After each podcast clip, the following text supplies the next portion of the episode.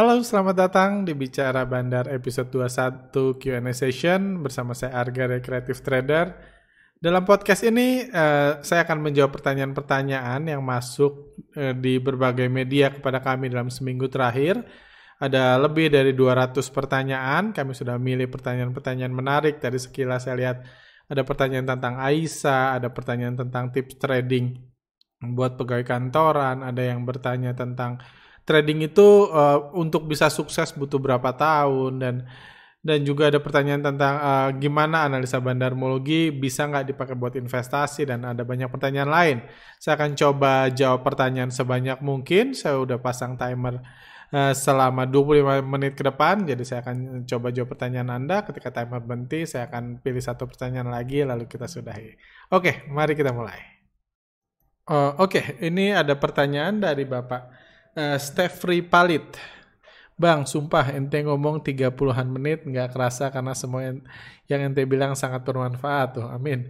Uh, saya mau minta tips kalau trading dari HP pakai apps mobile BCA Sekuritas bukan dari laptop gimana cara ngamatin penjualan asing karena kesibukan di kantor jadi tradingnya cuma dari HP. Apakah ada aplikasi yang bisa ngikutin pergerakan asing nggak ya? Terima kasih Bang, semoga ente selalu diberikan kesehatan eh, dan ke ke kesabaran dalam menghadapi para trader kayak saya yang banyak tanya. Thank you. Uh, ya saya sih senang-senang aja ditanya. Uh, gimana ya? Uh, jujur saya pribadi ya uh, uh, uh, tools uh, foreign flow kami so far masih hanya bisa digunakan di komputer belum bisa digunakan di mobile. Jadi saya pribadi biasanya apa ya? Eh, saya pribadi biasanya kalau saya lagi di luar kantor dan saya kalau keluar kantor dan masih punya posisi saham biasa selalu bawa laptop. Kayak gitu selalu bawa laptop. Kebetulan saya pakai, itu sebabnya saya pakai laptop MacBook Air biar ringan. Uh, cuma uh, apa? Uh, cuma memang kalau saya nggak punya ada waktu laptop, saya biasa lihat pakai RTI karena aplikasi sekuritas menurut saya belum ada yang ini. Saya lihat pakai RTI net buy-nya berapa net sell-nya berapa. Tapi bagi saya pribadi itu hanya buat mantau bukan buat keputusan beli dan jual. Jadi saya riset sendiri saya analisa sendiri karena RTI itu datanya terbatas banget dan beberapa datanya saya bingung ini dapat dari mana. Kalau data hariannya sih valid menurut saya. Cuman beberapa data lain saya nggak bilang nggak valid cuma saya nggak ngerti kok angkanya jauh dari BEI seperti kadang-kadang kerasa jauh dari BEI seperti itu. Jadi dan data parti nggak ada data partisipasi dan lain-lain. Jadi biasanya sih saya buat mantau aja, saya riset.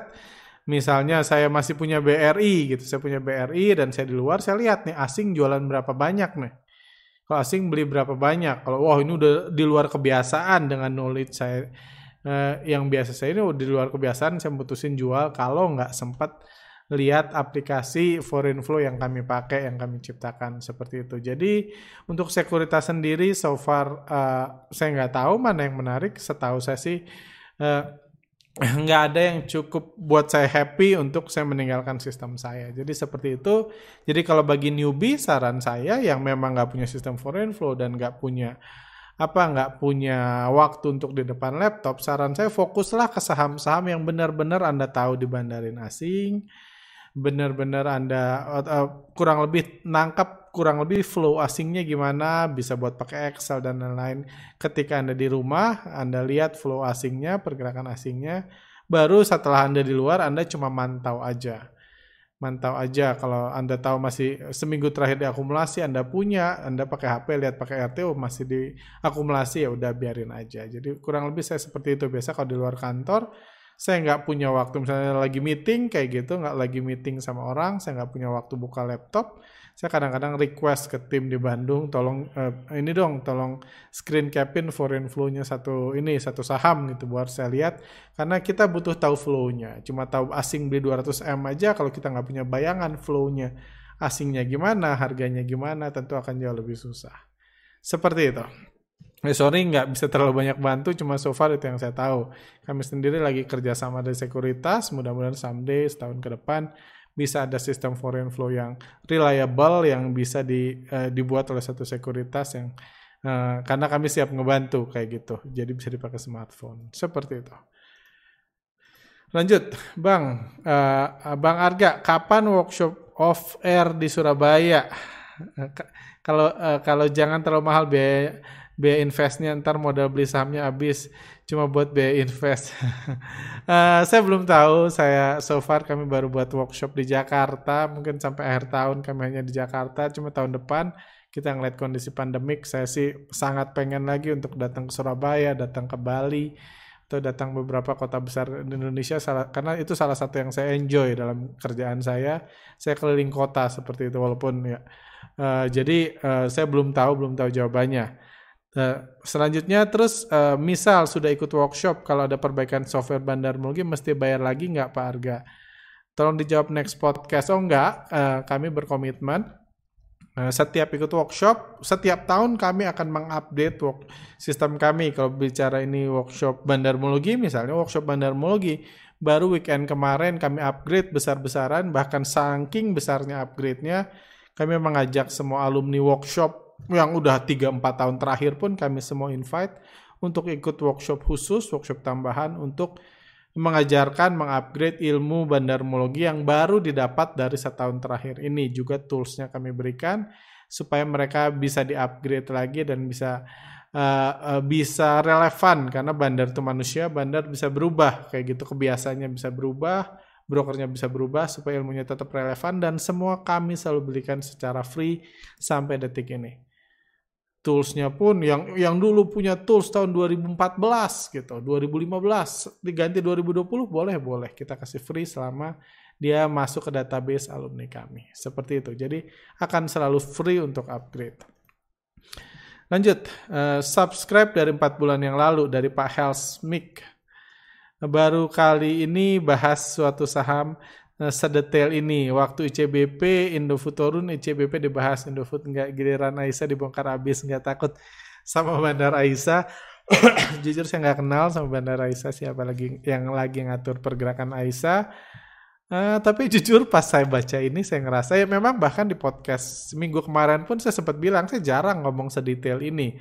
Entah kenapa biasanya untuk podcast saya uh, kurang-kurangin biar nggak semua buat konsumsi publik. Mungkin saya cukup apa ya? uh, cukup uh, cukup yakin dan sejak awal kan sejak awal IP sejak awal dibuka suspendnya pun saya cukup yakin ada kepentingan besar di saham ini seperti itu dan puji Tuhan sekarang harga sahamnya udah naik tapi ketika ditanya ini saya mikir oh iya ya kok saya vulgar banget bahas pergerakan Bandar Aisyah. Jadi mungkin itu salah satu alasannya tadi uh, tadi uh, di perdagangan hari ini saya jual setengah saham Aisyah saya, saya masih pegang setengah, puji Tuhan saya profit. Uh, karena takut aja gitu karena bandarnya semakin berhasil jualan uh, saham-sahamnya ke retail. Saya nggak tahu seberapa banyak mereka mau jual, tapi so far sejak digoreng cukup berhasil menyerap investor retail untuk untuk menampung saham yang dia jual kayak gitu. Jadi ya saya takut sih enggak, cuma saya takut mencelakakan malah kalau uh, kalau memberikan analisa terlalu vulgar. Saya lebih senang ngasih apa ya ngasih ini hint-hint ngasih Eh, kode-kode rahasia segala macam biar kalau anda tahu anda untung ya puji Tuhan nggak usah say thanks ke saya juga anyway uh, kalau nggak tahu pun ya kalau nggak tahu atau nggak punya waktu buat ngamatin ya anda nggak tahu sekali jadi jangan sampai orang yang lagi sibuk nekat beli saham nggak jelas karena da, ta, uh, tahu direkomendasikan sama CTS itu justru berbahaya kayak gitu. Jadi Nah ya, kebetulan itu hanya kebetulan aja kenapa saya eh, eh, bahas analisa terlalu vulgar yang nggak sengaja aja. Karena kan nggak ada skripnya nih podcast ini saya bahas aja bebas dan di akhir ketika baca komen oh iya ya benar juga saya cukup vulgar ya mudah-mudahan nggak apa-apa sih kita harapkan Aisyah masih tetap uh, tetap uh, seru ke depannya let's see lah ya kayak gitu lanjut Bang banyak yang bilang kalau analisa bandarmologi cuma bisa untuk trader dan bisa setiap yang bisa setiap hari di depan monitor untuk ngamatin pergerakan harga. Apakah benar? Tolong dibahas di podcast. Uh, uh, Oke, okay. uh, ini pertanyaan gini banyak sebenarnya. Ya. Jadi uh, mungkin saya bisa jawab seperti ini.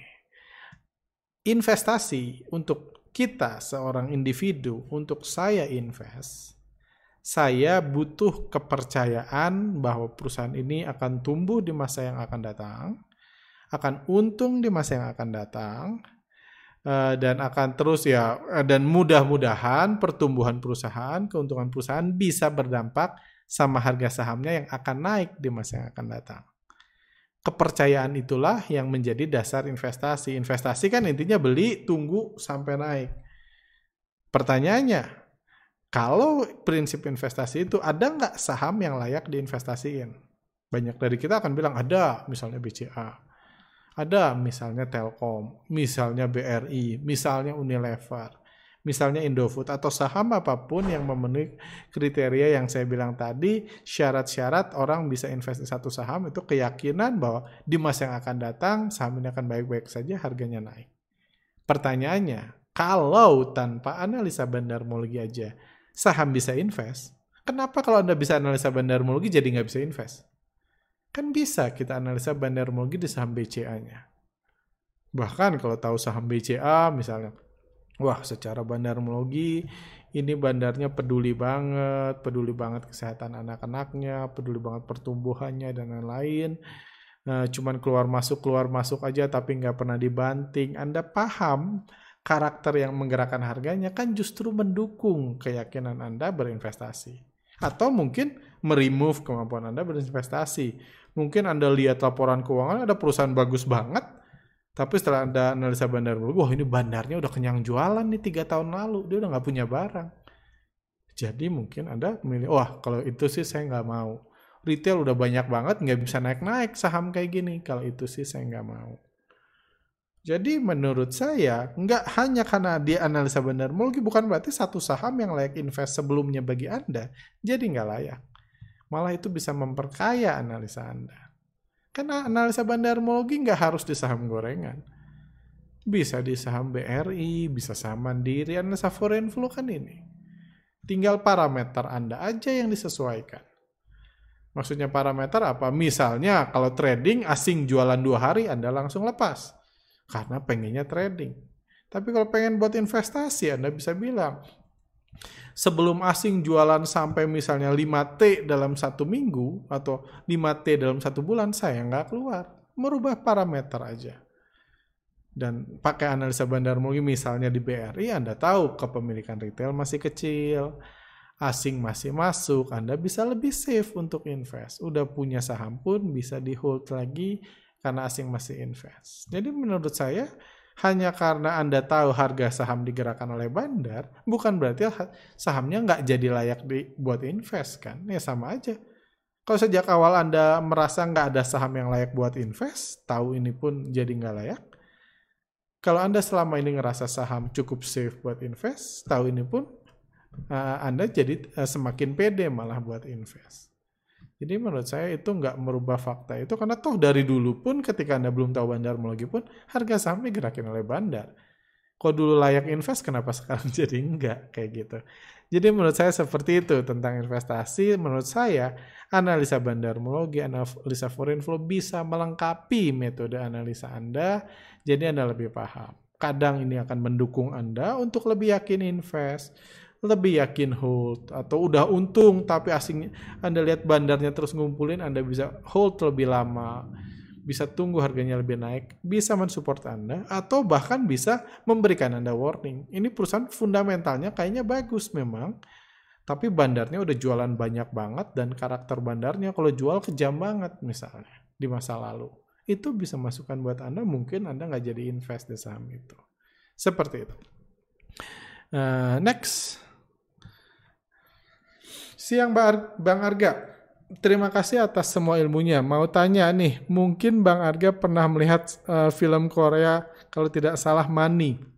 Apakah pola bandar seperti itu jika benar? Seperti itu apa mungkin uh, bisa pola yang dilakukan OJK seperti contoh film itu? Hehe. jujur saya berkali-kali baca uh, ini ditanya tentang film Money ini film Korea dan jujur saya belum nonton film ini. Saya suka film-film finance tapi jujur saya punya alergi tersendiri sama film Korea. Kayak gitu. Jadi uh, saya agak inilah agak geli-geli gitu ngelihat penampilan itunya. Jadi saya belum nonton filmnya jadi saya nggak bisa komentar.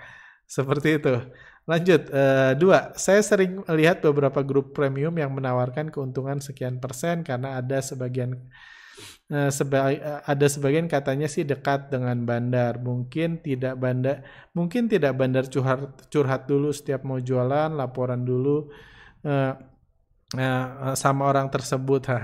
Okay. Uh, ini mungkin tentang uh, pembahasan kami tentang membership premium yang di podcast sebelumnya. Jadi kalau menurut saya ya, pertama di sini bilang menawarkan keuntungan sekian. Saya nggak tahu menawarkan keuntungan itu biasanya hanya based on screen cap, screen cap. Ini nih bukti saya merekomendasikan saham ini, ini cuan.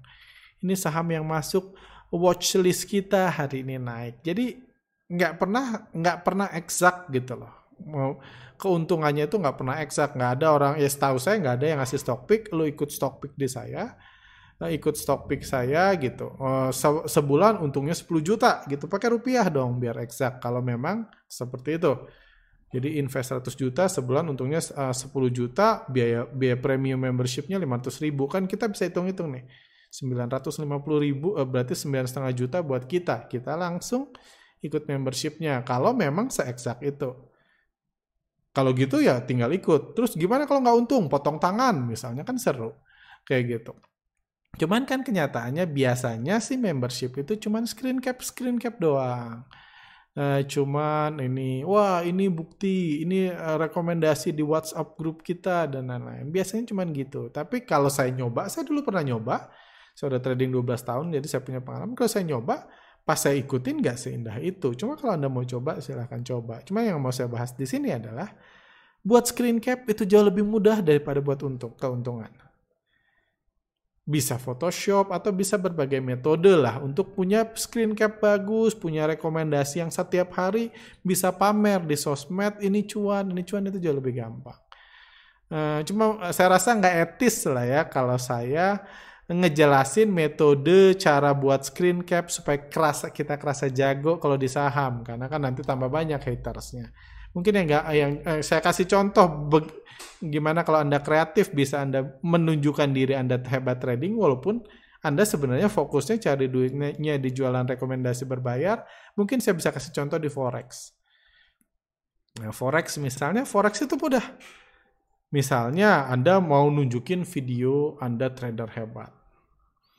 Gimana caranya Anda bawa laptop, Anda duduk misalnya di Anda sewa hotel mewah, terus Anda trading trading gitu. Trading dalam jumlah besar misalnya modalnya 2M gitu. Kalau Anda memang udah punya modal 2M, Anda bisa modal 2M, pakai metode Anda segala macam, terus Anda klik buy. Klik buy. Ketika klik buy, Anda tahu pasti gitu yang jual stock pick, saya bisa untung, bisa rugi.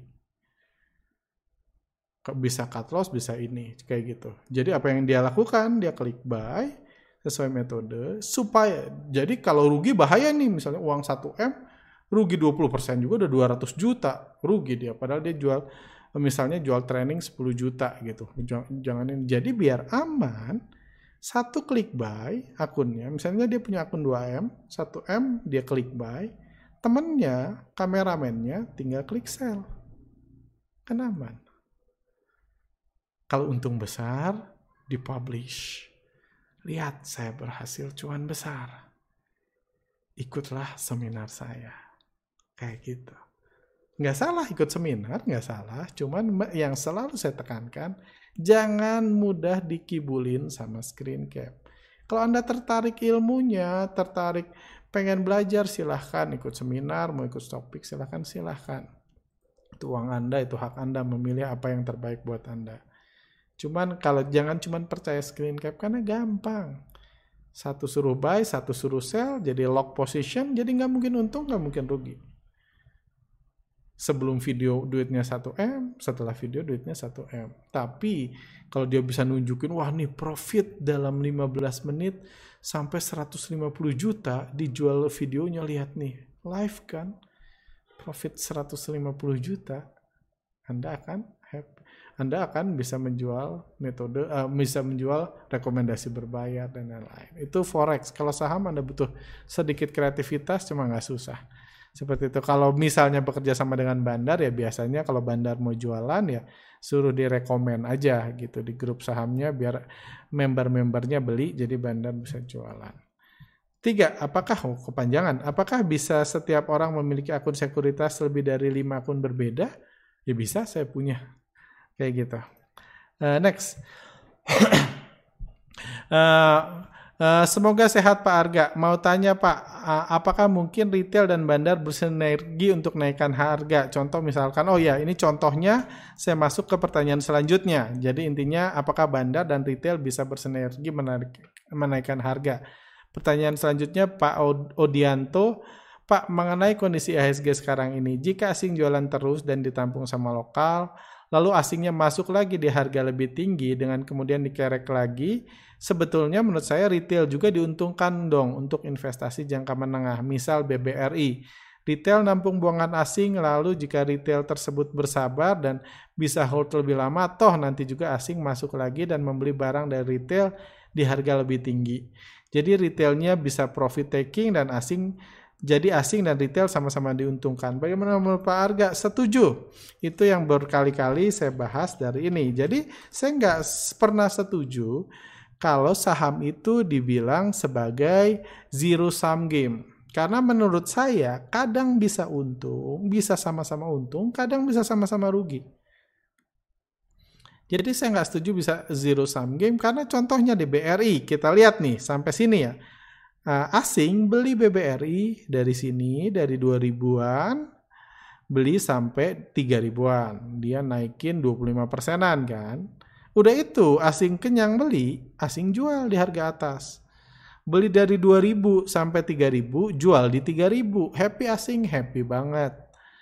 Jadi untung besar. Tapi seperti yang Pak Odianto bilang itu, asing bisa lagi beli lagi, naikin lagi ke 3800. Wong dia dia ngontrol kan. Dia naikin, dia beli lagi ke lokal dari sini. Terus dia jual lagi di sini. Untung lagi dia. Jadi itu yang saya bilang beberapa video terakhir itu uh, jadi di sini kita lihat asing bandar dan lokal asing dan lokal atau bandar dan retail bersinergi. Uh, uh, ini di sini ngumpulin naikin harga jual di atas. Jadi bisa sama-sama untung, bisa. Sama-sama untung kalau lokalnya sabar nanti masuk lagi bisa bisa untung. Tapi ini hanya untung kalau asingnya baik. Kalau asingnya baik. Jadi ini yang saya berkali-kali bahas di podcast di Telegram kami, kita butuh kebaikan asing. Jadi either mengikuti asing, trading NBR itu, atau berharap kebaikan asing. Jadi ya pilihannya cuma dua. Kita bisa ngikutin asing, kalau ngikutin asing, asing kurang happy sama kita. Tapi tentu ada orang yang melawan asing, membuat asing happy. Jadi dia bisa dibeli di bawah, jualan di atas. Beli di bawah, jualan di atas. Kayak gitu. Apa yang saya maksud asing baik?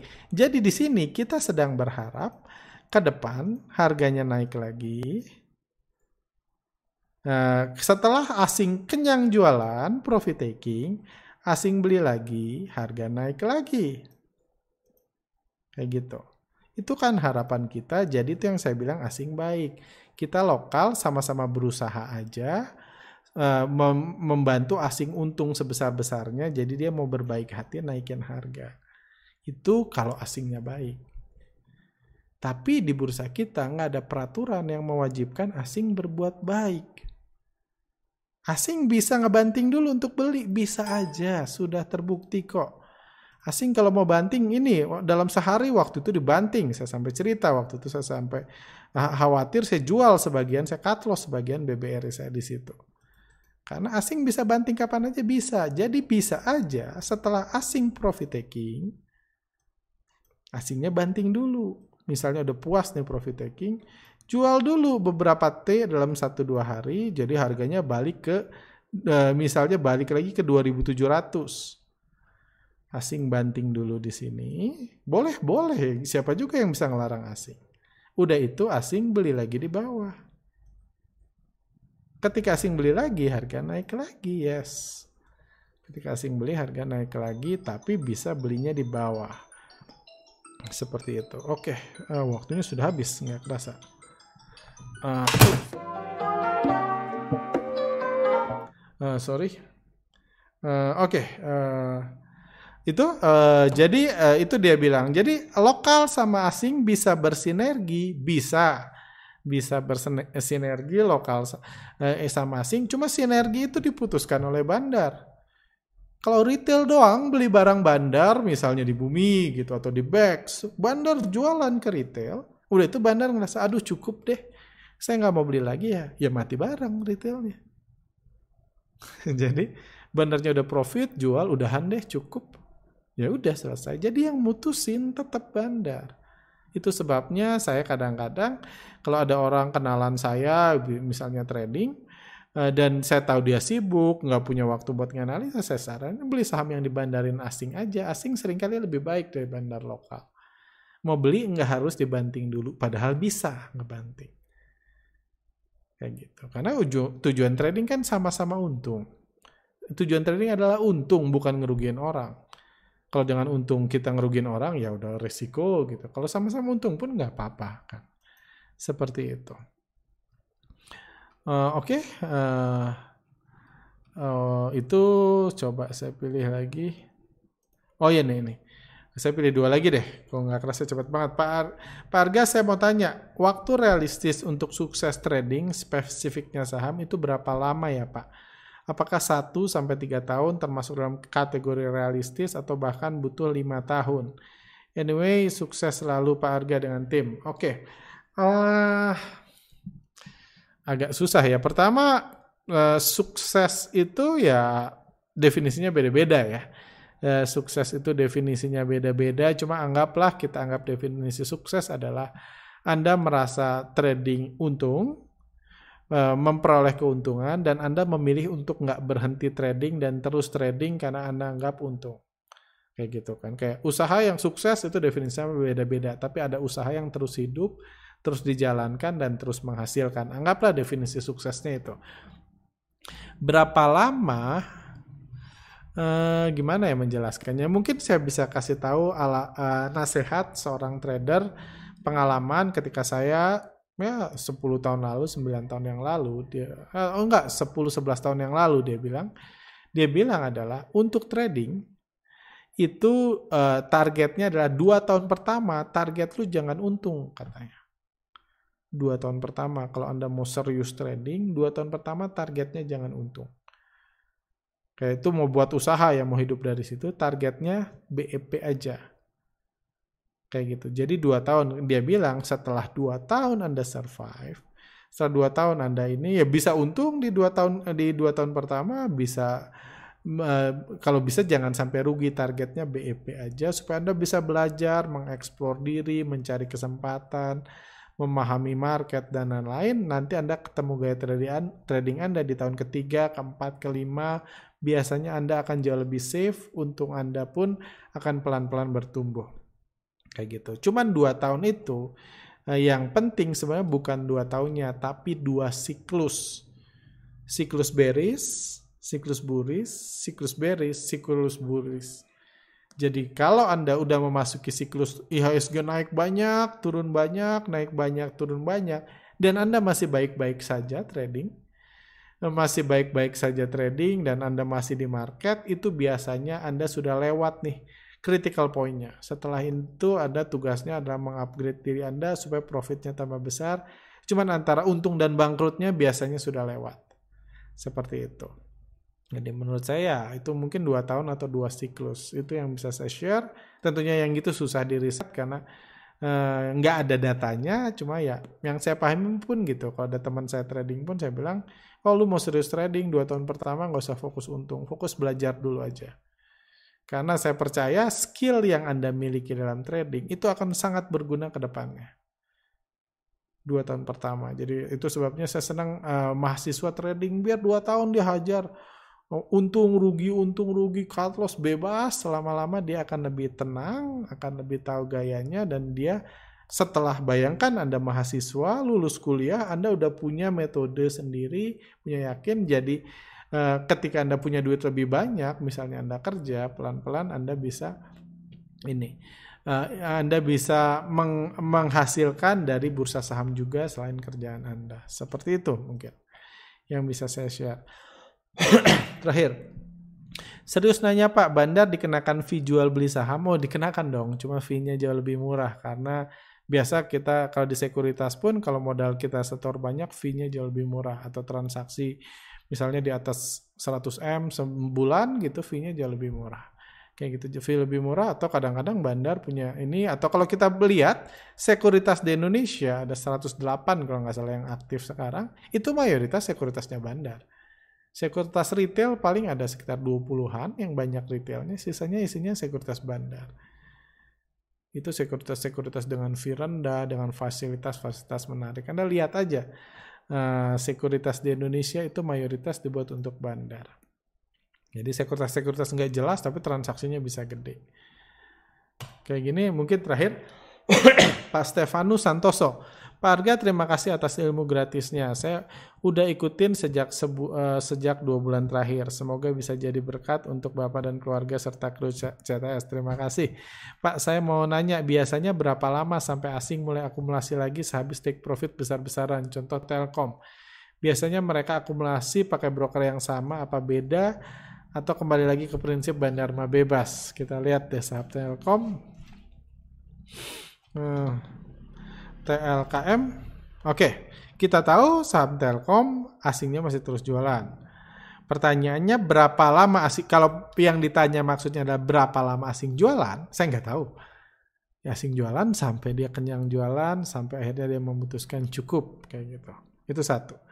Uh, uh, cuman uh, kalau ditanya nanti, kalau anggaplah berapa lamanya kita hapus nih kita nggak tanya berapa lama karena kita nggak sedang mencoba jadi dukun kan. Tanggal segini misalnya tanggal 14 November 2020 itu asing udah wajib masuk gitu.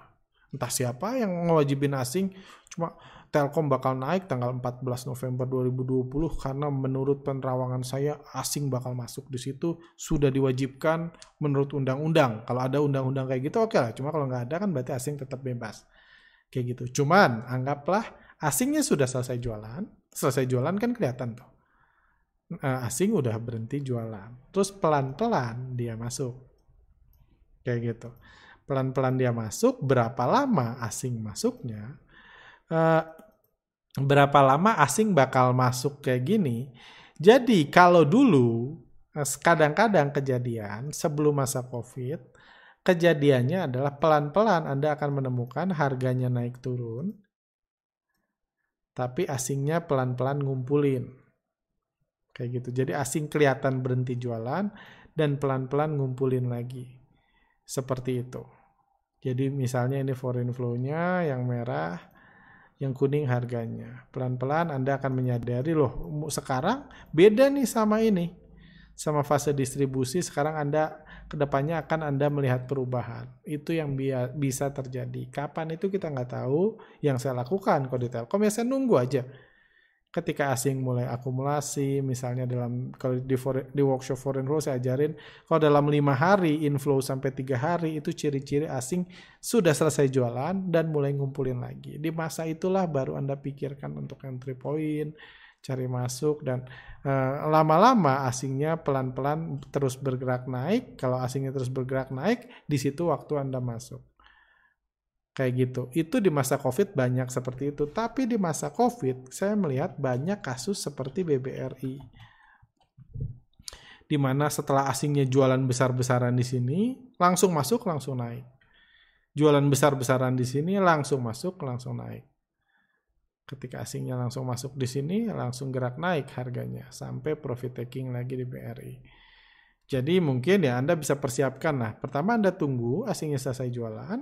Ketika Anda mulai tanda-tanda asing masuk dalam beberapa hari asing masuk, Anda bisa masuk speku, berspekulasi untuk masuk karena di mana-mana trading itu lebih mudah ketika asing belanja. Bisa untung ketika asing jualan bisa, cuma susah. Kalau saya pilihnya yang lebih mudah, nggak mau yang lebih sulit seperti itu.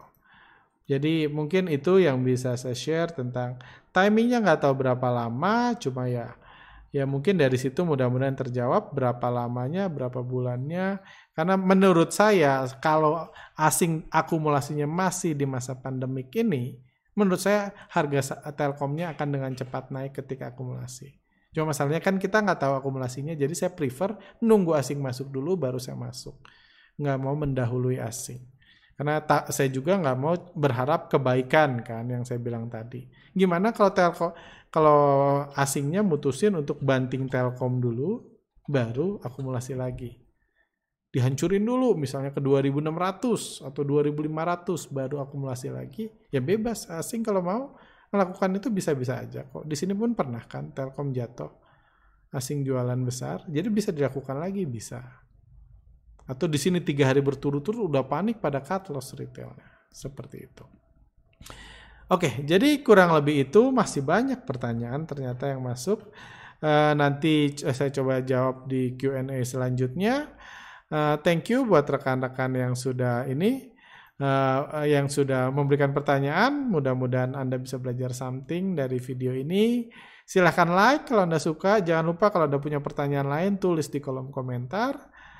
Uh, like kalau Anda suka, dislike aja kalau nggak suka. Kalau uh, see you next time, saya Harti selalu, sampai jumpa.